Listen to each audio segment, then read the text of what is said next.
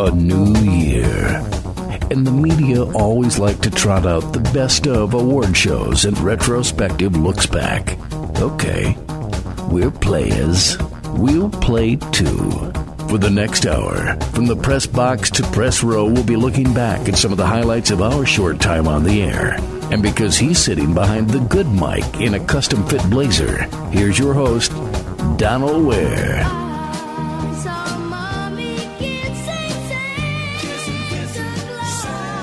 Christmas and a happy holiday season to you and yours.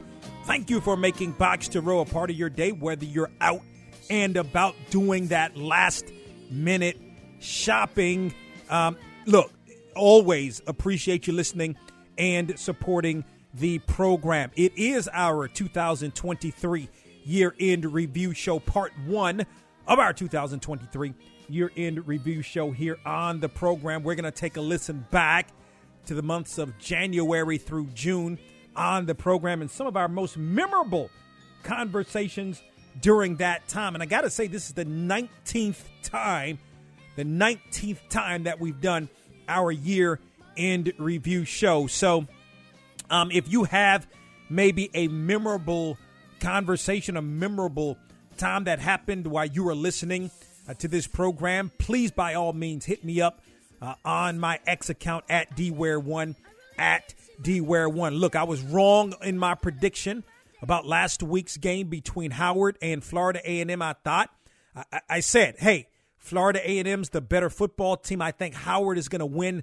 the football game, find a way to win the football game, and a lot of that I based upon what Howard was able to do to North Carolina Central, or not all of it, but in part. I mean, I thought it was just a dominating performance in terms of the Bison win over the Eagles going back to November 11th.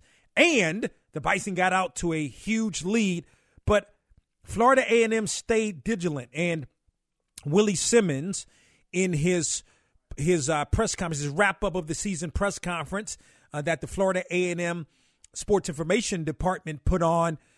Um, he talked about this uh, this team staying vigilant, not getting panicked, even when it found itself down fourteen to nothing, having thrown an interception, and that may have been the key. I mean, it, it, perhaps if the Bison had capitalized on that, then it would have been a different ball game. Um, Quentin Williams, the quarterback for Howard, in his last five games, I think it was ten touchdowns to one interception, three interceptions in that football game. I didn't see that coming, and you're not going to win a lot of football games if you can't win the turnover battle.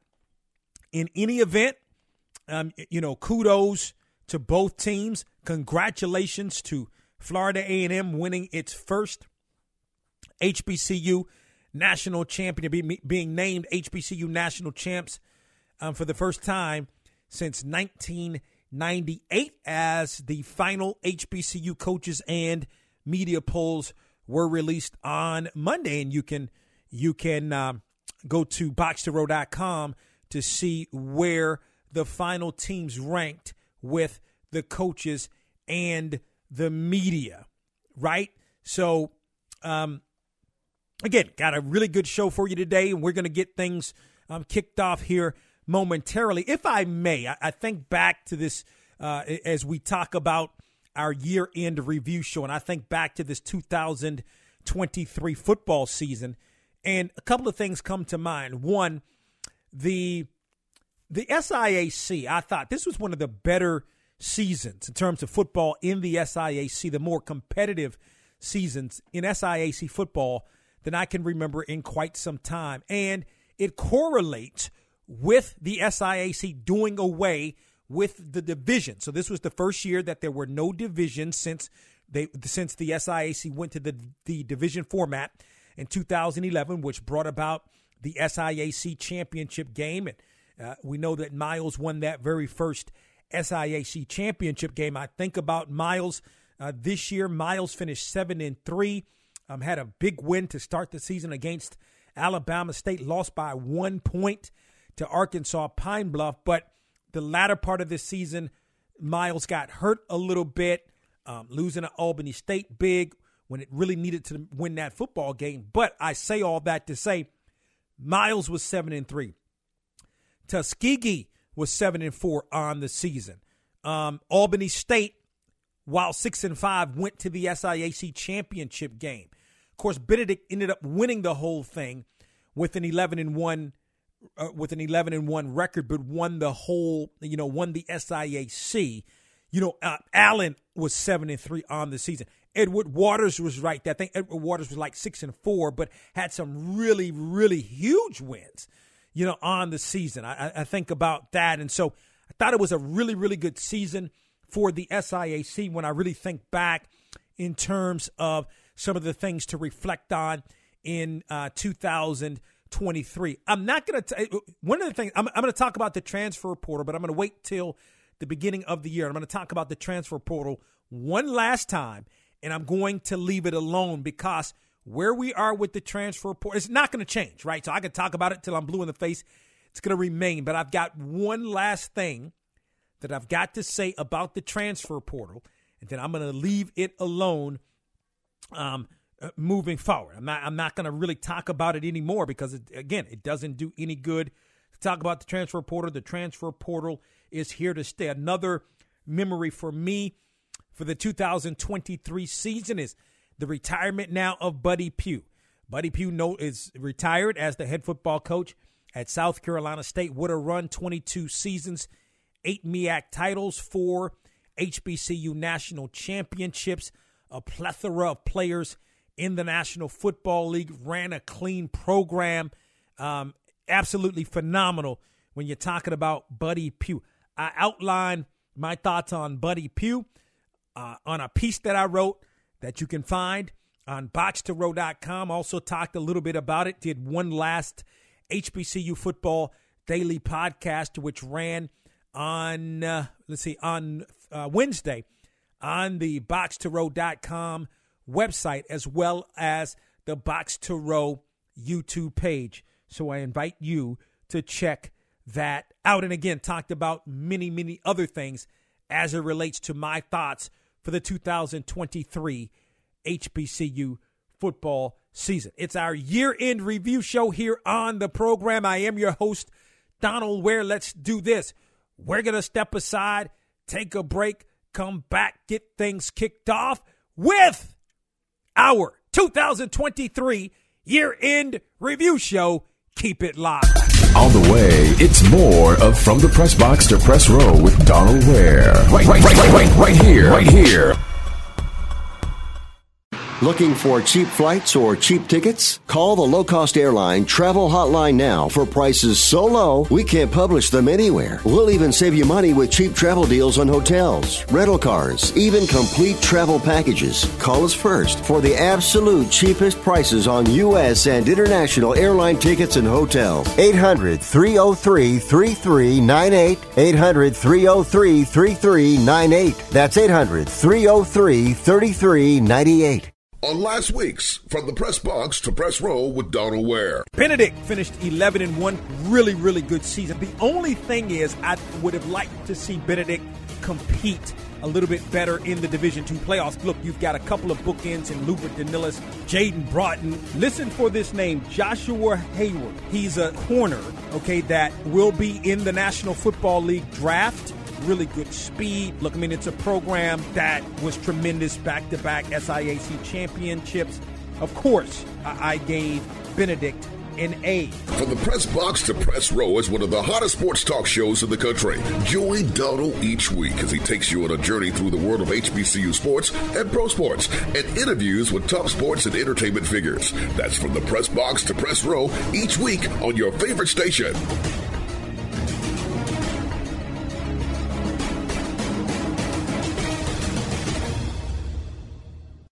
The best and brightest of the sports world are with us every week from the press box to press row. But don't take our word for it. Sit back and enjoy more of our look on the air with Donal Ware. There's a Christmas tree in a window frame just inside my door. Welcome back to Box to Row.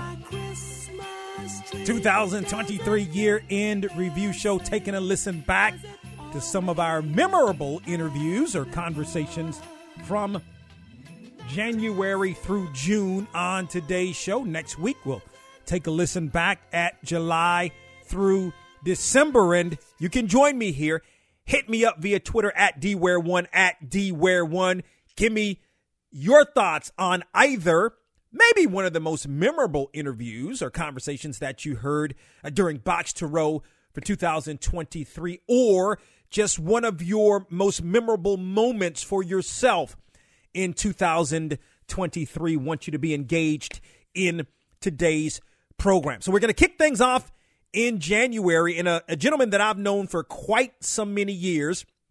Bryan Poore is the head men's basketball coach at West Virginia State. Now, if memory serves me, he's been the head coach there in excess of 20 years or so. Uh, I know it's been more than 20 years. Well, he got his 400th career victory as the head coach at West Virginia State back in January. And we had a chance to catch up with him and talk about yeah, it. Yeah, you know, absolutely. I mean, the only way you could draw it up any better is if you know the rest of my family could could be there. Um, but I did have my wife and my kids there, my sister and her family, who are great supporters of ours, and my brother and his family, who also are uh, weren't weren't uh, able to travel with us to that one. But uh, outside of that, though, to be in the Virgin Islands and and to win the championship, which is you know what we went over there to do, and uh, we played three straight days, and and and so to win it, and uh, then on top of that, it's your 400th win.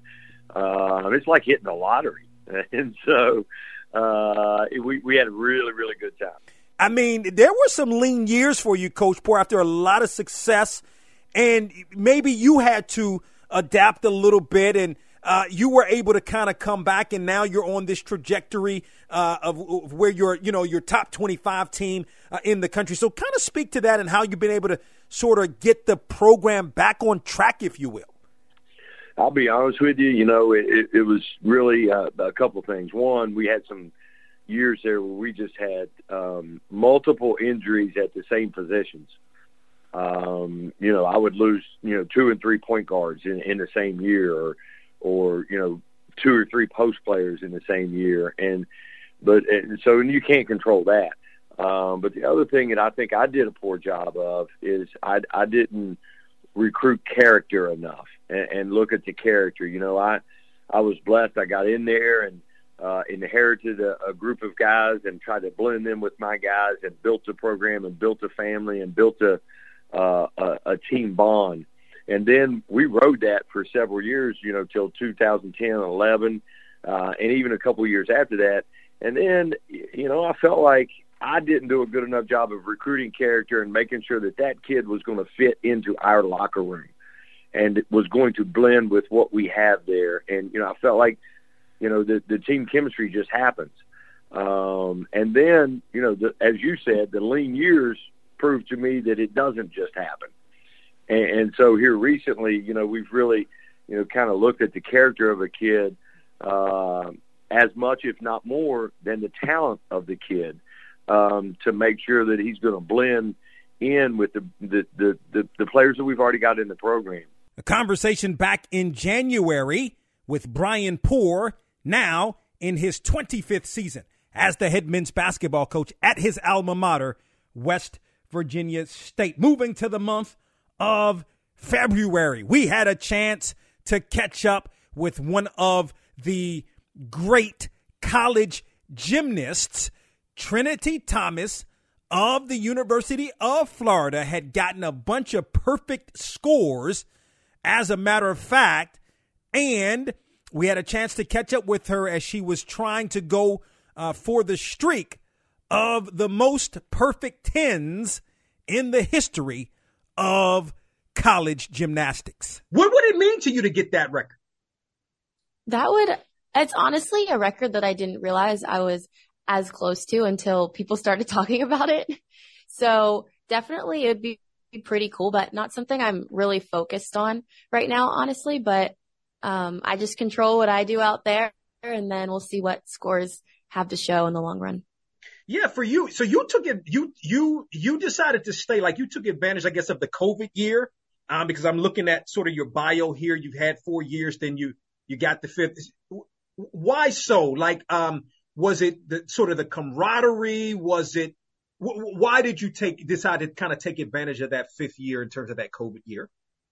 Yes. So, I mean, first and foremost, I love gymnastics and I accomplished a lot of amazing goals of mine last year, which was really special. And I feel blessed to have accomplished everything that I did. Um, and, but there was one thing that was missing last year, and that was our team national championship title. We got second, uh, last year at NCAA's. And so that was probably the biggest factor. I was like, I have to come back. Like I have to give it one more shot. I've slowly built with each team that I've been on, um, from not making nationals all the way to second at nationals. So I just feel like if I've got one more shot, I've got to take it.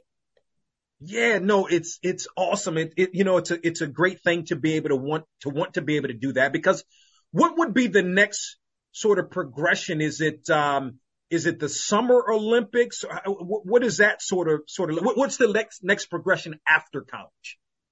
Yes, so I am still furthering my education, um, but also keeping in the back of my mind, like if I'm healthy after this season, that it's a possibility that I could train to. So just kind of keeping all my doors open and making sure that I have options after I'm done.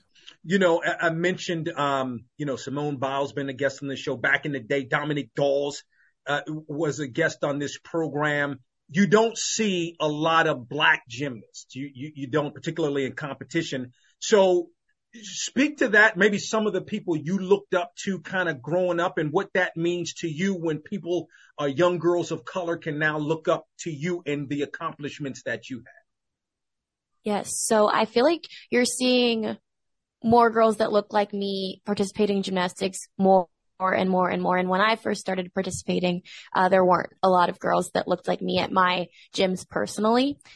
And so that was something that I had to work through and something that I had to work on knowing how to love myself and learning how to know that I was different and that's okay. Knowing that I was beautiful, even if I didn't look like them.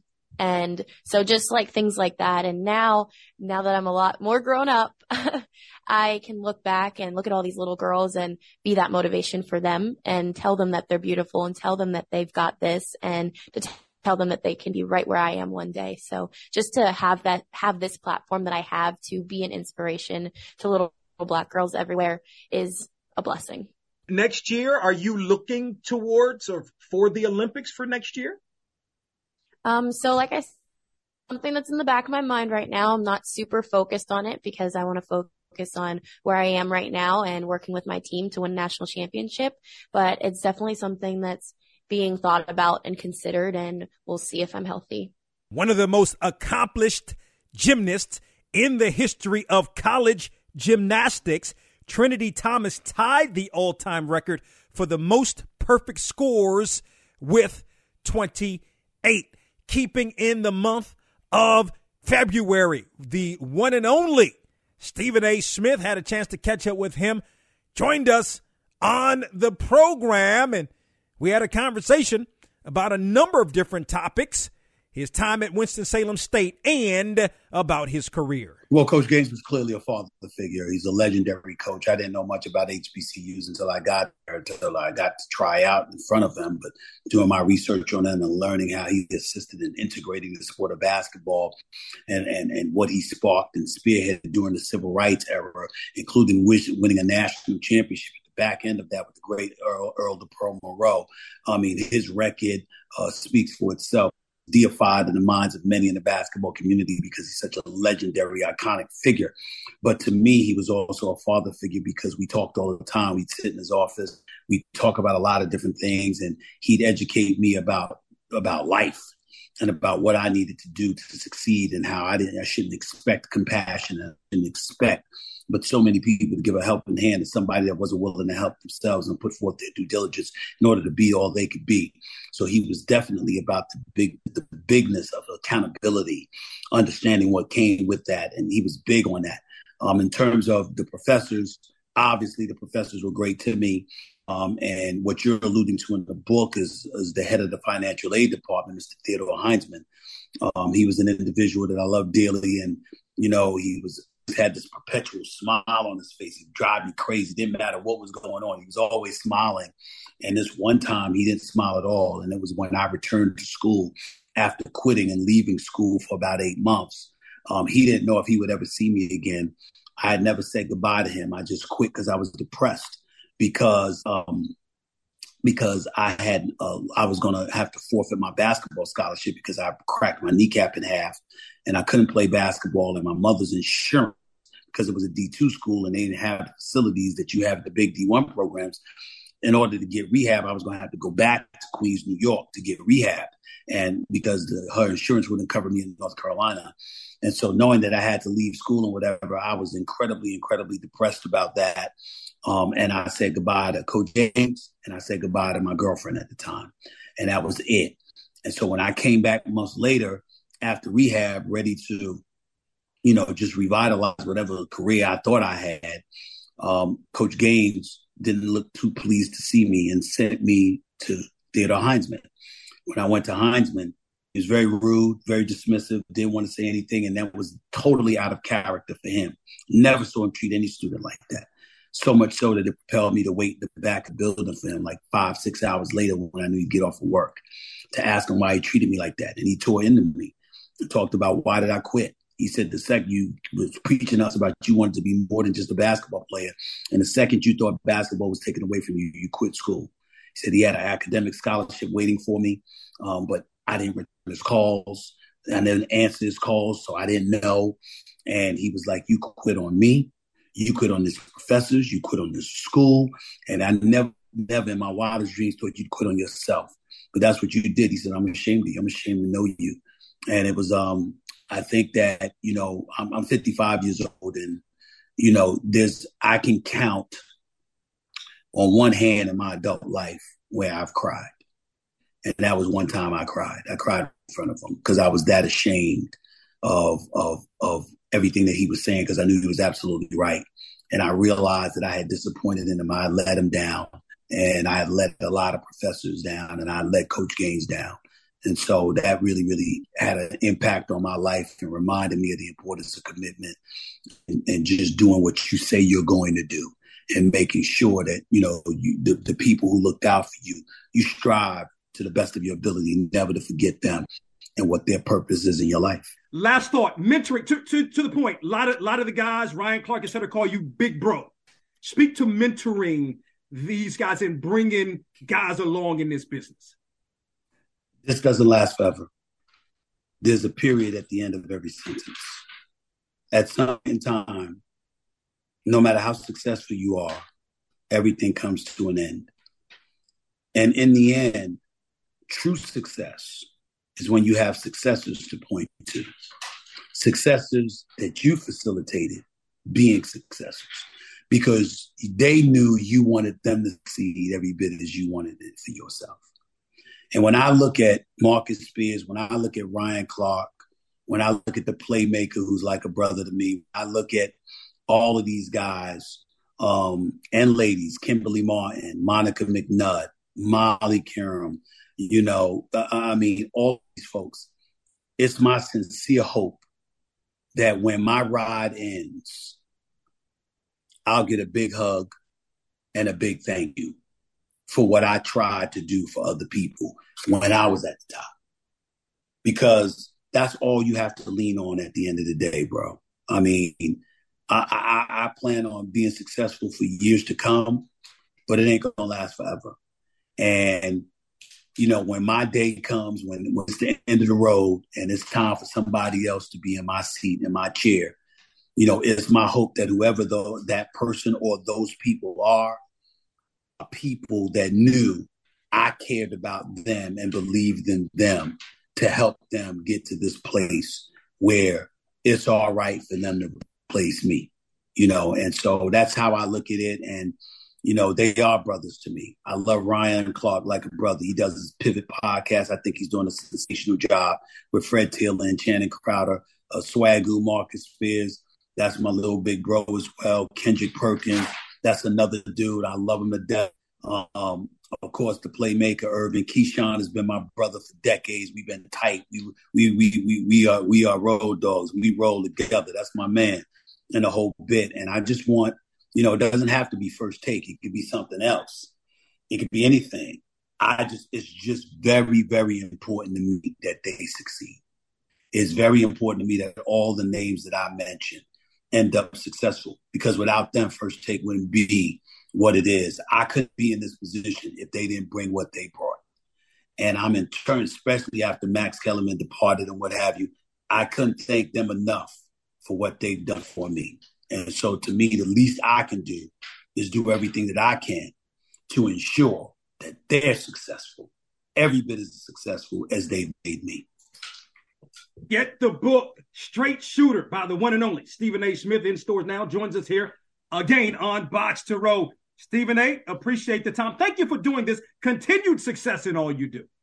Man, I appreciate you, man. Thank you so much, my brother. I like that sweatshirt, by the way, Morgan State. I feel you on that. I like that. It's pretty fly.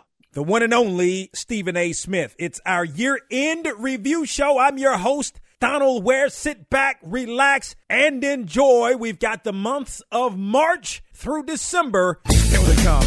We're looking back from the press box to press row. So, it's about time Donal and the gang straighten up the studios. We'll do that and be right back with more from the press box to press row. You're listening to From the Press Box to Press Row. That is the voice of Kevin Durant. I'm excited I get to play for them. They support us in everything we do. You know, it's a joy to, you know, go to work and, and know that you're going to be, uh, you know, they're going to cheer for you as loud as they can no matter who you're playing. Michael B. Jordan. And, and I, I think it's a testament to, you know, what HBCUs mean to people you know, and, and, and, and having that community and culture and shining a light on the universities, you know I'm saying, in a real way and creating a pipeline from these kids in high school and making them feel good about wanting to land at HBCU. We have high, you know, high, high talent. Um, and often it's gone and shipped out to other places. It's never poured back into the community. So if we can create an environment that's cool and a beacon of light and people want to feel like they want to be here. And so putting it on the national stage is really big. You know, most of the time these kids don't get televised games. You know what I'm saying? So be able to put them on Turner in a real way is really, really important. Um, and, and, and then the brands and then the sponsors, you know what I'm saying? And getting, you know, the NBA, you know, scouts and looks to come in and hopefully like build this thing bigger. The one and only Stephen A. Smith. It's my sincere hope that when my ride ends, I'll get a big hug and a big thank you for what I tried to do for other people when I was at the top. Because that's all you have to lean on at the end of the day, bro. I mean, I, I plan on being successful for years to come, but it ain't gonna last forever. And you know, when my day comes, when, when it's the end of the road and it's time for somebody else to be in my seat, in my chair, you know, it's my hope that whoever that person or those people are people that knew I cared about them and believed in them to help them get to this place. He's Spike Lee. Thank you. I haven't heard that. I mean, I've been on, the, on radios all over the nation. Thank you for that question. I'm a third generation Morehouse man. I was taught to speak your truth, and that there's very special about being a Morehouse man. The same way you feel about your school, the same way we feel all about our respective historic black colleges. That would have been my first choice anyway, and I'm proud to be a Morehouse man. I'm talking about none other than Serena Williams. That was definitely one of the better matches I've ever played. I've had just like that. You know, I was really focused, just really, you know, excited. That is the voice of Steph Curry. Your progress from Davidson to now with Golden State. Where I've come from in high school into a small D1 college uh, at Davidson. Uh, it's a great story, and uh, I'm just having fun, you know, living my dream and riding the ride. The one and only Michael Strahan. Always good to talk to you. Hopefully next time it won't be, what, 14 years. You get to it. Man, you know what is good, and, and, and uh, you're encouraging people to be better and do better, and, and that's what I love, man. So thank you. I appreciate you. As we're joined by the one and only Jerry Rice. What do you remember most about those days at Mississippi Valley State? What is going on at Mississippi Valley State University? Why are these guys putting up unbelievable numbers? And that brought awareness to the school. And after that, I got drafted to the San Francisco 49ers. Dave Roberts, manager of the LA Dodgers, to be person of color and be the manager of the Dodgers. What does that mean to you? I think the first thing that comes to me is responsibility. With recency and kind of the social, the racial issues that we're having that really come to light, which is, I believe, are good things. I think that it's a responsibility for me to be the first manager of color for the Dodgers. There's not many of us in baseball to do things the right way, to hopefully give other people of color opportunity. Hopefully, it just paves the way. So I think that for me, I, I definitely look at it as responsibility, but something I'm willing to undertake. Snoop Dogg is on the mic. Pay attention. Oh man, thank you for having me play in a real way. I mean, I'm so honored. Hillview Football League has done so many wonders. We got over 200 kids that have graduated from high school. We have over 50 kids that have gone to Division One. NBA All Star Chris Paul. That was great to bring it back to Winston-Salem State University, uh, Black College. Something that my city had never seen before, may never see again, and just having a up close and personal feeling with LeBron James, Kevin Durant, Melo. It was exciting. I'm grateful for those guys coming out. Kyrie Irving. Playing at Duke for Coach K, what was that like and how that prepared you for the league now? Playing 11 games, you know, a lot of people think that's not a you know, big package for you to become a better player, but for me it was. Playing for Coach K, he gave me the keys to, to the car and I was driving it in first eight games and you know, being a part of something special like that and having a brotherhood built at an institution such as that one is an experience that you never forget. Ice Cube has been our guest. Hey man, thanks for letting me talk a little music, movies, and sports. Hey, my favorite three topics. Hey y'all, it is the EST of WWE, the strongest, the fastest, the roughest, the toughest, the quickest, the greatest, the best on Box to Row. From the Press Box to Press Row is the sports talk show that is the voice and the talk of HBCU sports with a flair for pro sports talk and entertainment. Check the show out online at boxtorow.com. That's from the Press Box to Press Row, real, relevant radio.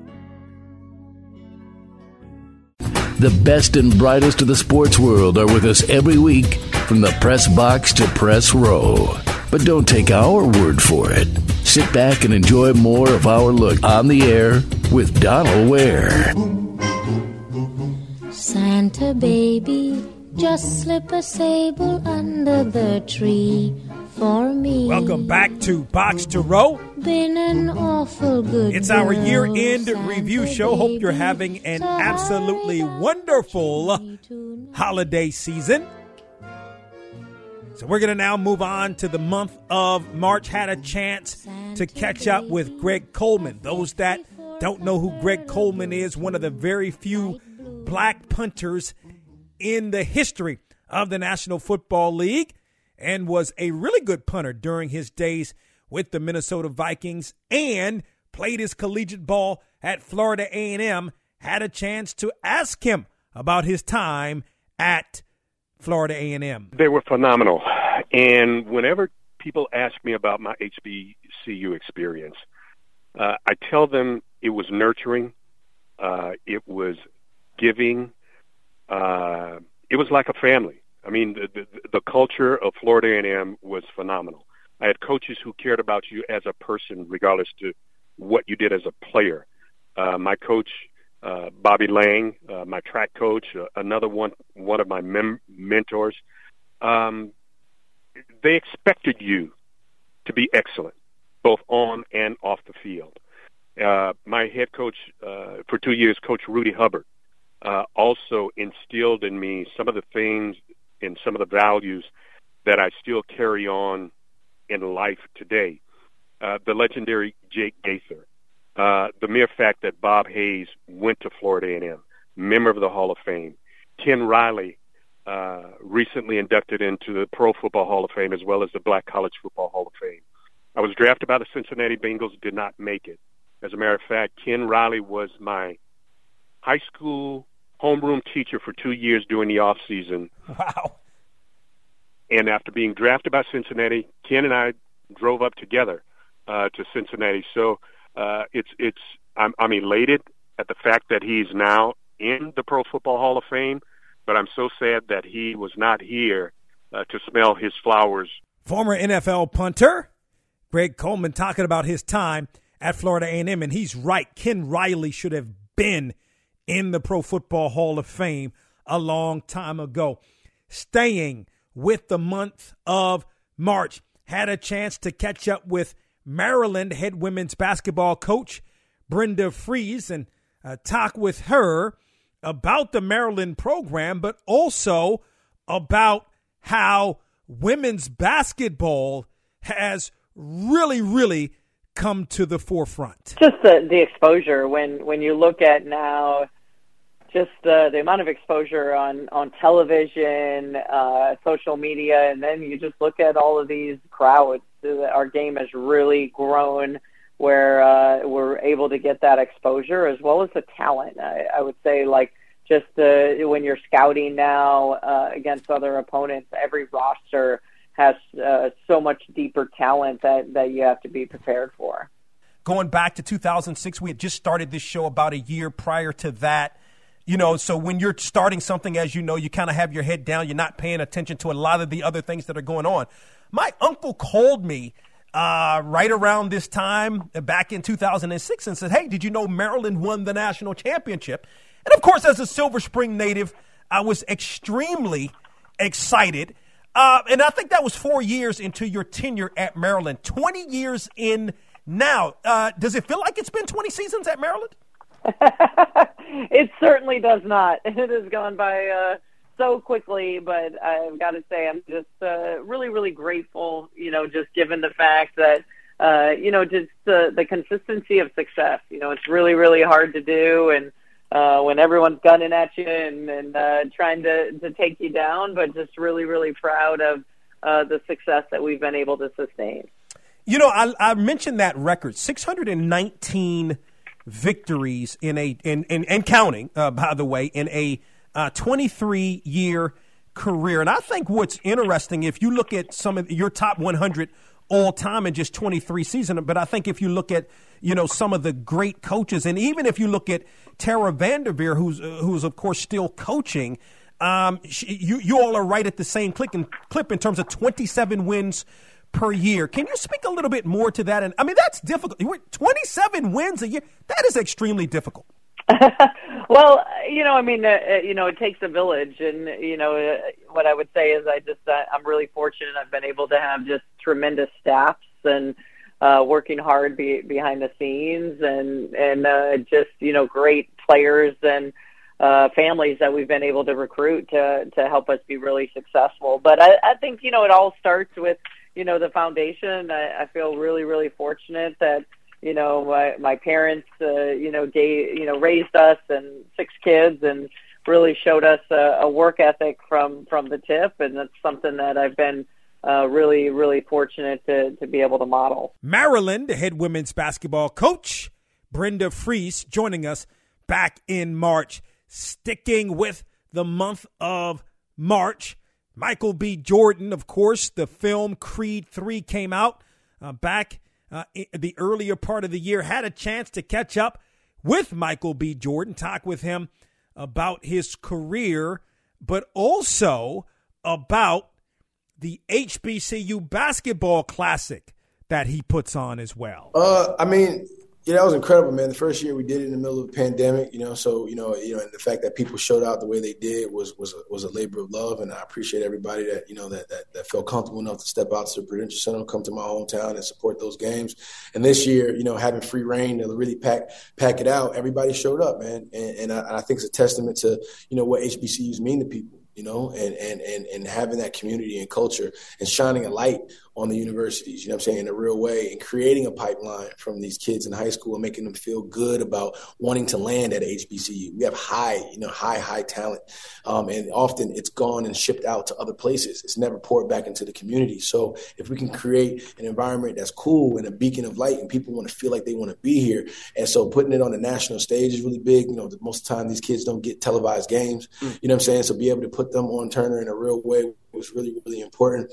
Um, and, and, and then the brands and then the sponsors you know what i'm saying? And getting you know the nba you know scouts and looks to come in um, and hopefully like build this thing bigger and bigger so bigger and bigger. So it's it's my second year you know we got some good momentum you know hopefully you know next year it's going to grow even bigger than that. And uh, hopefully you're going to be there bro. The two of my favorite shows you played in two of my favorites. The wire and friday night lights two of my favorites of all time what what what do you what what comes to your mind when you think back to playing in those two uh, TV series? Uh, I mean, where's Wallace is a big thing, man. I think Wallace was just like me, just, just, just, act, just being me. You know, it wasn't acting. You know, I had a lot of big brothers on that set. You know what I'm saying? I had a lot of, you know, influential, you know, men and women in my life that said, hey, yo, Mike, if you keep this up, you could be, you, this could be a career. You can continue to do this. And I didn't even have the confidence within myself. When you got, you know, Idris Elba and you got, you know, J, J.D. Williams and Wendell Pierce and Larry, Larry Gilliard Jr. and Andre Royo. And you have all these guys, you know, Wood Harris, you know, telling me, you know, hey, you know, Mike, you got something. That was a pivotal place for me. And then, you know, another life lesson that really changed my life was meeting up with Peter Berg on Friday Night Lights and Jason Katims. You know, Peter Berg saying, "Hey, yo, Mike, you know, it's gonna come a time when you're gonna be tired of the, waiting for the phone to ring, and, and you gonna want to control your own destiny. So start writing, start controlling IP, start looking for things to buy and own, and ownership, and what that really means in the industry. And that kind of planted a seed of creating my own shows and wanting to create a production company that led to so many other things. And, and so, so those are two pivotal um, shows that happened really, really early in my life early in my career that kind of set me in a, in a certain direction the one and only Michael B. Jordan. Let's jump to the month of May. We had a chance to catch up with Woody McClain, one of the stars of Power Book 2 Ghost. He plays the role of Cane Tejada. He's a Florida A&M alum. Had a chance to talk with him about his days at Florida A&M and in the marching band that was an amazing experience, man. It taught me a lot of discipline and it taught me brotherhood as well. You know, coming up with my freshman brothers, we went through a lot and it just, man, that, that whole process taught me a lot. It taught me how to struggle. It taught me how to get over the struggle. And not only was I was in the marching band, I was also in the dance crew, FAMU Strikers, who went off to do uh, America's Best Dance Crew. Shout out to Mr. Shapiro Hardiman, the founder. That also taught me rhythm you know, they taught me how to dance. I didn't start dancing until college, and which is crazy. But I seen the ladies loving the guys on stage dancing. I'm looking around. I'm like, well, maybe I need to start dancing. you know what I mean? so I get on YouTube and I and I learned how to dance within a year, man. And and the rest has been history. You know, I think about Howard. You know, I think about Howard University, and you think, and, and I've talked like I've talked. You know, you talk with Taraji P and Anthony Anderson and some of the there was a class that featured, you know, was Anthony Anderson, P. Diddy, Taraji P., um, you know, Laz Alonso, all in one class. And I'm looking now, I look at you, you know, Will Packer. There's so many others that really not coming to mind right now. Hey, but Michelle. that are Yes, bunch of FAMU people. Yeah. Like oh, absolutely. My guy Peyton on All American. Yes, yes. It's it's it's a lot. It's a lot. It's a lot. It's so many, so many, and it's so dope to see. You know, everybody's out here doing their thing and representing. I just want to be like my grandfather. You know, my growing up, my grandfather was the guy. Like, you know, he was a reverend, he was a radio host, he he was like damn near the mayor in South Carolina, you know, but just seeing my, my grandfather accomplish all these things is like when I grow up, I want to be able to have that kind of legacy as well. So fam, you being a part of that legacy, you know, New Edition being a part of that legacy, uh, Power, like all these amazing things have, have been truly a blessing, you know, and this was something that I was speaking when I was younger man, your thoughts and Cane is like Cane is a soldier to the fullest. Like I love, I think the most of all the characters, I love the character you play as Cane the most. Tell us, I know, but tell us about about Cane. Well, I mean, Cane is just a product of his of his environment. You know, Cane is he comes from broken love. So so that's all Cane knows right now. And throughout this whole entire journey of Cane and his art, I think the audience is going to be able to see Cane growing as a man and trying to become his own. Because right now he's just been doing what his parents have, have been teaching him, you know. And I read this. Uh, oh my god, it's an amazing book. Um, oh my god, Thoughts of the Superior Man. Okay, am I saying it right? Um, but they they talk about your upbringings and how certain things, you know what I mean, you've you've experienced as a kid can affect you in your adulthood. So I feel like Cane is just all of that. Everything that his parents have been feeding him as a youngin is what he's is what he's giving them right now. So it's just it's just been an amazing journey. And it, with the original power, like you knew there was a following uh, with that. How much did you follow that? And um, you know, kind of speak to the following that Power Book Two Ghost has. Man, uh, the original power was it was everything because I never seen anything like that. You know, seeing this successful black man, uh, beautiful job by Omari Hardwick, uh, playing Ghost at this club. You know what I mean? Looking over the balcony, I'm like, this dude is a boss. Like, you know what I mean? This is his club. Right. Like, that's what I want to be. And then until he goes into the back of the club and he knocks a dude out, shoots him, I'm like, this is crazy. I thought I wanted to be Ghost, but I don't want to be Ghost. You know what I mean? But I, I just thought it was a great experience. I think Power did a, I don't know what they did back then, but it, it felt like an experience. You know what I mean? And shout out to Courtney and, and 50 Cent and Mark Canton and to everybody at Lionsgate and Starz that put that together. How did this? How how were you able to get this role? Like, th- I mean, again, probably my favorite character. How did you get this mm-hmm. role? Audition. You know, that's I, I'm I'm still I, I got to audition. I'm not I'm not the the guy that's like yeah they just called my phone. You know, nah I'm out here putting blood, sweat, and tears into it. So I was able to go through the audition process, um, and I was able to be in person with Courtney and Anthony Anthony Hemingway uh, that directed our pilot episode, and was able just to bounce off and feed, feel the energy. And after that, that uh that audition, I felt like I had the role. I felt like I had it, man. It was just one of those feelings, like you know, you know when you crushed it, or you just feel good about something. Yes. And that was one of those moments. You know, it's interesting how much is is in some respects, not all the respects, but some respects, is Woody like Cane. Oh yeah, none, man. This is that's what that's what's so dope about acting. It's like I can I can put on the skin and be anybody I want. You know what I mean? Like I love what Daniel Day Lewis does. Like he's anybody, you know what I mean? But we still see him as Daniel Day Lewis. So that's that's those are kind of the the things that I'm into and, and, and what I'm doing. But none of none of it is Cane for me. Like none of me is Cane. But I've been able to portray a guy that I know in real life. Like I know some people that are like Cane's and we're able to have conversation and they're able to help me you know what I mean, portray the character in a real light. Actor Woody McClain. This is the 2023 year end review show. I'm your host, Donal Ware. Stick around. We've got more of the program on the other side. How is your car payment treating you? What if I told you you could make a free phone call right now and reduce your car payment by as much as $83 a month? Look at your car payment closely. You could be paying as high as 20% interest. Rate Genius can help you reduce your car payments by reducing your interest rate to as low as 2.48% APR. We can refinance most existing car loans or leased cars, new or used, and save you money every month. Put more money back in your pocket. The call is free to find out how low we can lower your car payment. Five minutes of your time right now could save you hundreds of dollars a year. Call Rate Genius now. 800 958 0341. 800 958 0341. 800 958 0341. That's 800 958 0341. Not all applicants qualify for a loan or rate savings. Actual offer terms, including APR, are determined at the time of your application based on creditworthiness, value of the vehicle, loan term, and other factors.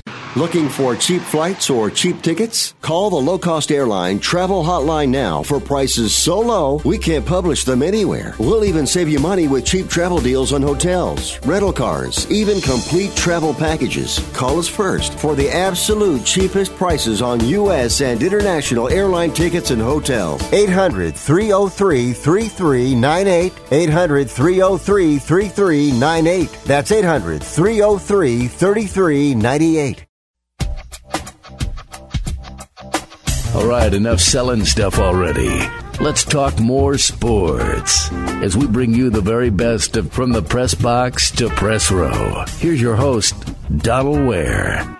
Welcome back to Box to Row, 2023 year end review show. If you have a memorable moment on this program, a memorable conversation, or doesn't have to be with this program, something you will most remember about 2023, hit me up via uh, X or Twitter at uh, at uh, dware1 at dware1. Well, one of the shows I look forward to each and every year is I uh, in June for Father's Day. I have my father as a guest on the show as we now move to the month of June, and um, had a chance to catch up with him. He talks you know, I enjoy hearing, uh, really hearing the stories. I've heard these stories many times, but I enjoy um, not only hearing them, but you, you, the listener, kind of hearing these stories as well about some of the, you know, his days in terms of growing up at and his football playing days at both Howard uh, and with the then Washington Redskins. Yes. Uh, well, having an older brother, I had the opportunity to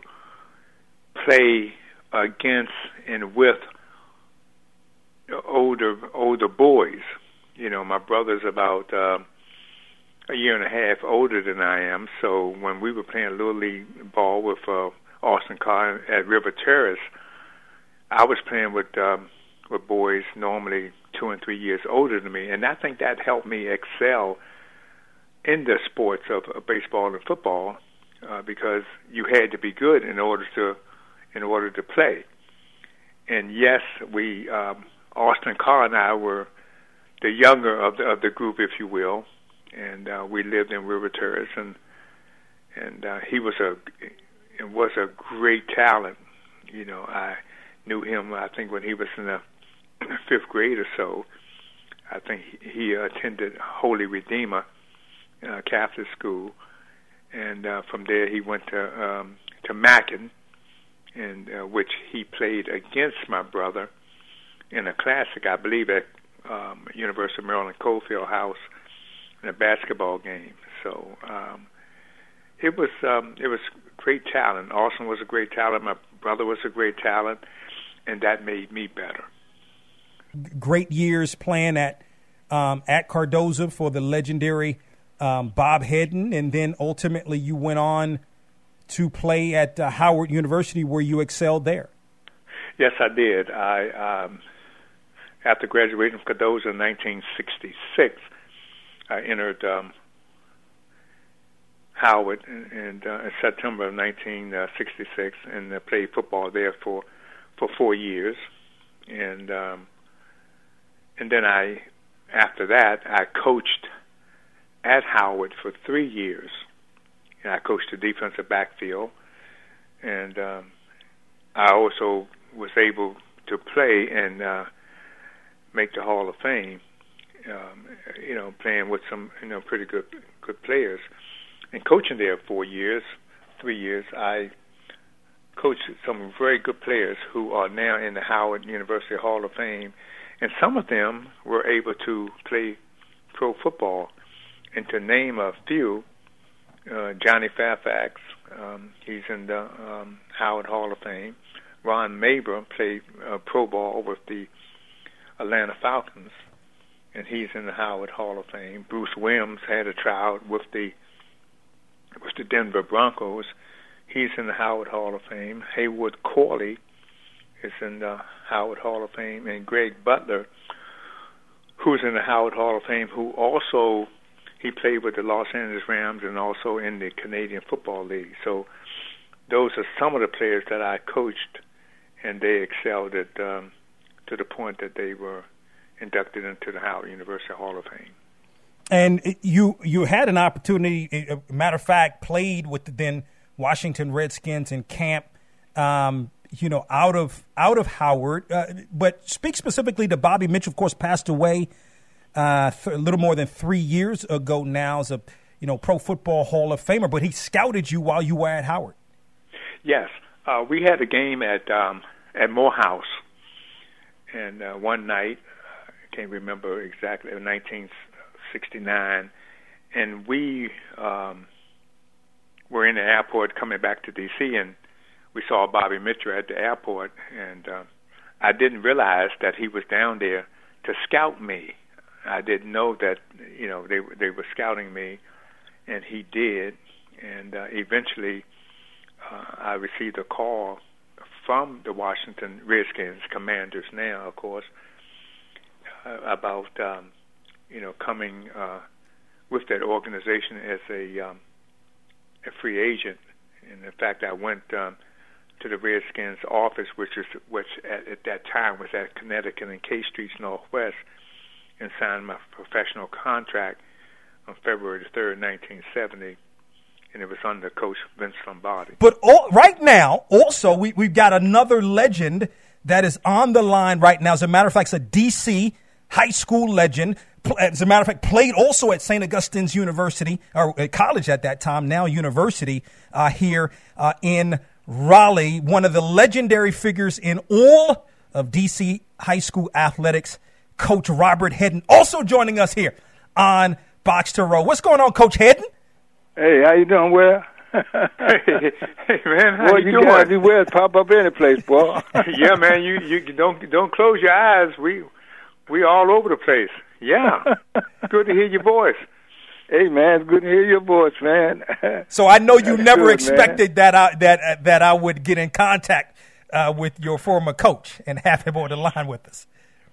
yes, well, you know, yes. Um, uh, Bob Hedden was my uh, baseball coach and football coach at, at Cardozo, and in the in the early '60s, and um, I think we won some um, championships in in baseball. We we didn't win Yeah. them in football until after I I left. But it was a great pleasure, you know, uh, being uh, under your leadership, Bob Hedden. I appreciate it. Okay, anytime, man. You you well, guys. Y'all was uh, on your own. I tell you, you, both you guys together was brothers. I mean, y'all was real good players and had good attitudes. That's what made y'all successful, you know, because you had good attitudes. I blame that on your parents. yes, well, well, yes, we we followed their lead, Yeah. and um, they they were they were great parents, and uh, they kept us in line and kept us straight, a- as as you did, you know, and uh, you was uh, the parent uh, for us away from home, but uh, it, all inclusive, it, it was all very good, and we appreciate um, all your tutorship and and uh, your guidance. Yeah, well, I, I really enjoyed it, man, because you know, Cardozo was my first job. Well, it wasn't my first job. My first job was Armstrong, but I only stayed there a couple of years and left and went to Cardozo because my my coach Frank Boland, who was my basketball coach, Sal Hall, who was my um, was my college coach. I mean, my uh, high school football coach. Them guys came. They found I was in D.C. And they came to knock on my door, man. Said you got to And come you to and Cardozo. you answer you answer the door. That's right. Very good. And, and you know one of what's inter- what's great here, and right now, just to reset, ta- it's a Father's Day edition, a weekend edition that is of Box to Row. I'm your host Donal Ware, joined by my father Donald Ware, his former coach uh, and a legendary coach in DC uh, high school, uh, uh, Bob Hedden. And, and you know the thing about it, Coach Hedden. Uh, and with both of you guys, you both played at HBCUs. Coach Hayden, of course, at St. Augustine's, and and my father at Howard. And then you also had an opportunity to play in the league. You had a a, um, a, a tryout with the Denver Broncos. What in, uh, in in 1963, I believe. Sixty-three, yeah. What what do you remember about that time? Well, what happened during that particular time uh, when I was in college, uh, we had to go both ways, and you had to play offense and defense. So everybody didn't come off the field. So I, I played both. I played as safety, and I also played as a running back. And uh, uh, but I was a I was a quarterback in college. so every time I go to a team, they change me. You know, they move from. I was a quarterback in high school. When I went to college, they put me in the backfield as a running back because I was a big back, and I, I also played defense. And then when I left, I made all CIAA and at St. Aug on on offense, not on defense. Then when I finished, I went up. I would had a trial with Denver. A surprise for my father with his old coach, a legend in of himself, Mr. Bob Head. Look, that's to wrap it up for today's 2023 year end review show. Taking a listen back to the months of January through June. On next week, we're to take a listen back to the months of July through December. Listen, have a very Merry Christmas, Happy Holiday Season, and I will talk with you on next week. And always remember to support those that support Yo Box Row is produced by DW Communications. on